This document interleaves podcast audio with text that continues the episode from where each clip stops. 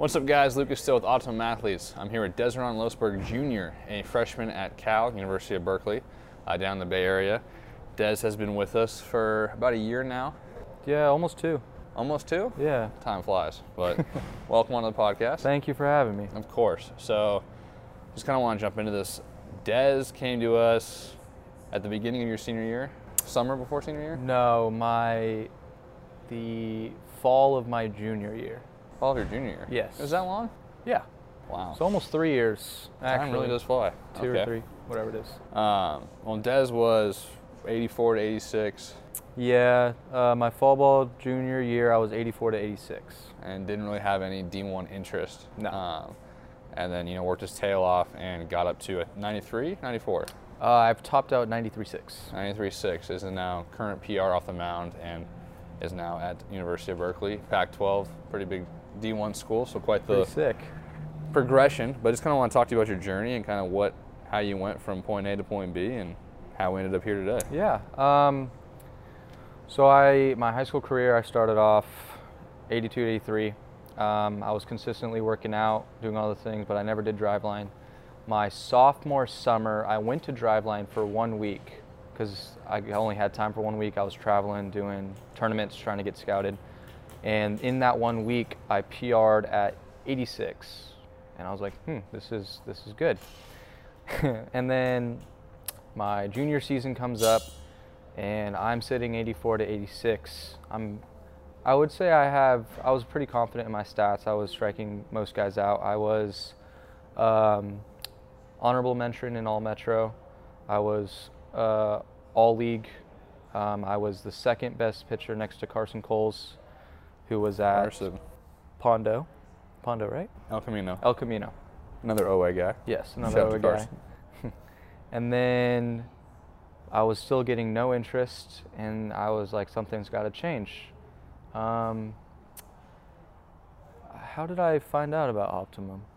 I remember you came in with your dad and you took a tour. Um, and then you came in. I remember your first bullpen here. I think you popped 88, 89, 89.9. 89, 9. Um, which is another thing that we kind of like talk about here. Just you know, having a, a velo board and publicly displaying velocity allows guys to actually compete with themselves and kind of dig in and find that extra intent that even though you know you thought you were probably throwing as hard as you could for a while, kind of kicking into the next gear and being like, oh, like I see 87 on the gun. I think I, I, think I got one more mile per hour in me. Oh, yeah. Oh wait, 88. Maybe I got one more. And it's Yeah. kind of like finding that what actually top speed actually feels like. Exactly. Yeah, I come in, my first bullpen here, top out 89.9, and I was, it took me like a week or two to decide, like, yeah, this is really what I want to do.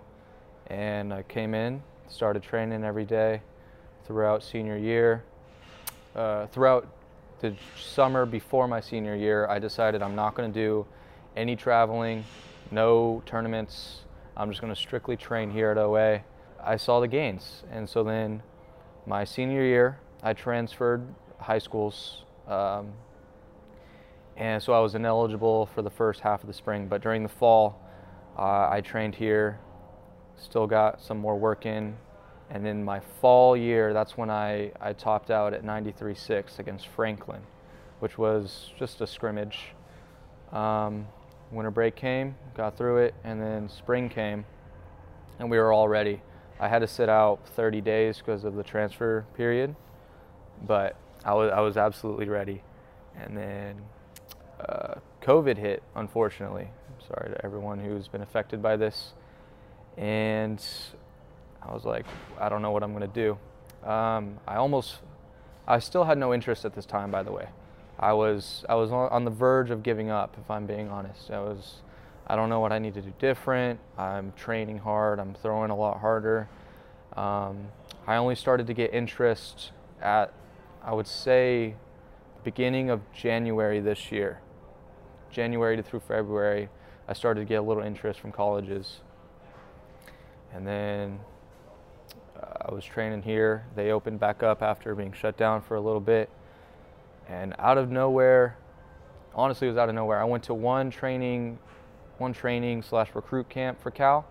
That was in January, and I didn't think much of it. I was I was showing a little interest, but out of nowhere, coach Neu, Coach Jackson. They called me up. and they were like, "Hey, we have we have a spot on the team for you," and I was just ecstatic. That was that was Yeah. surreal for me. Yeah, I mean, you were definitely like, I remember you were talking to some JCs in the area too, like maybe might go the JC route, Delta, Yeah. Sac City, all this. Um, and as you said, you had to sit out 30 days because of the transfer rule. And I think you ended up getting two starts in the spring, maybe. I didn't even get a single You didn't start. get a single start. no. Scratch that. That was all in the fall.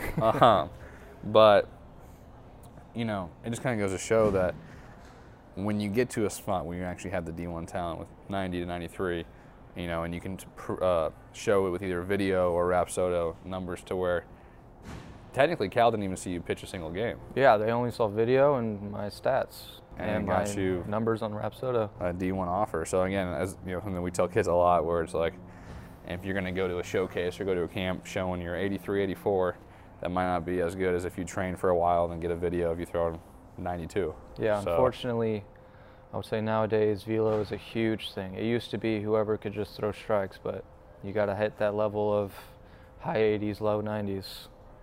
Yeah, and you definitely got there. Um, and another thing that we're talking about here, because you didn't sign to Cal, what did you commit? It was pretty sure it was June or July. Junior July. Super late. So you'd already graduated high school. I was already point. graduated. I was I was talking to some JCs. I was on I was signing up for classes on JCs and then out of nowhere Cal calls and I was admi- I was admitted super late, but they got me in. Yeah.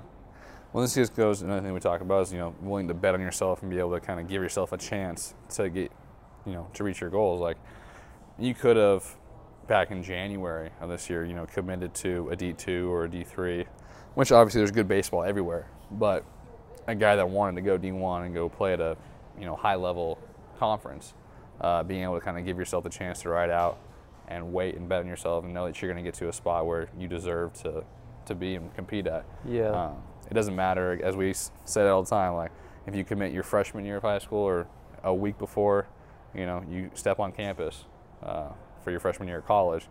Once that first practice happens, everyone's on the same playing field. So, Exactly. And that, that honestly came, that was actually a conversation I had with my dad. I had one other offer that happened way before Cal. And I was talking to my dad, and I, I felt like I was just going to settle. I was like, yeah, I got my offer for D1 college. It wasn't Cal, but I have my offer for a D1 college. I was, I was about to commit. And my dad, he calls me into his office and he he looks at me straight in the eyes and he goes I don't know if you believe in yourself that you could get to the next level that you're looking for in Pac-12 wherever it may be but I believe that you can get there and it was, that really just set me and be like you know what? I'm not going to settle. I'm going to keep working. I'm going to throw harder. I'm going to work out every day. I'm going to go into optimum. I'm going to get arm care. Next thing Yeah. you know I'm at Cal. Well, that's, I mean, obviously there's a ton that goes into it, just not just from the throwing side, but, you know, hitting the weights hard. Like, I'm, I could be wrong, I'm pretty sure, like, your deadlift and a bunch of other lifts have gone up oh yeah. significantly since you've been here. yeah. I've, were you pulling 400 when you started here? I was barely I was barely hitting like 395. 395. And now I've, I think you've deadlifted, what, 460?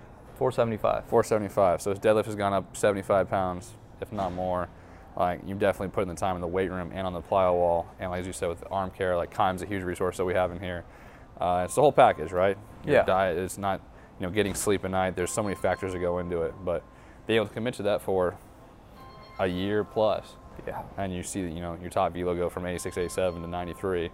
Um, it's been fun. It's been fun to watch your work, and obviously we're not done yet. But yeah, you got any kind of final thoughts for kids out there that are looking to get to college or anything? Uh, you've probably you've probably heard this before, but uh, baseball growth is a mountain of up and up and downs. And if you're in that downhill, like I was at the beginning of quarantine, you just got to work through it. You got to believe in yourself.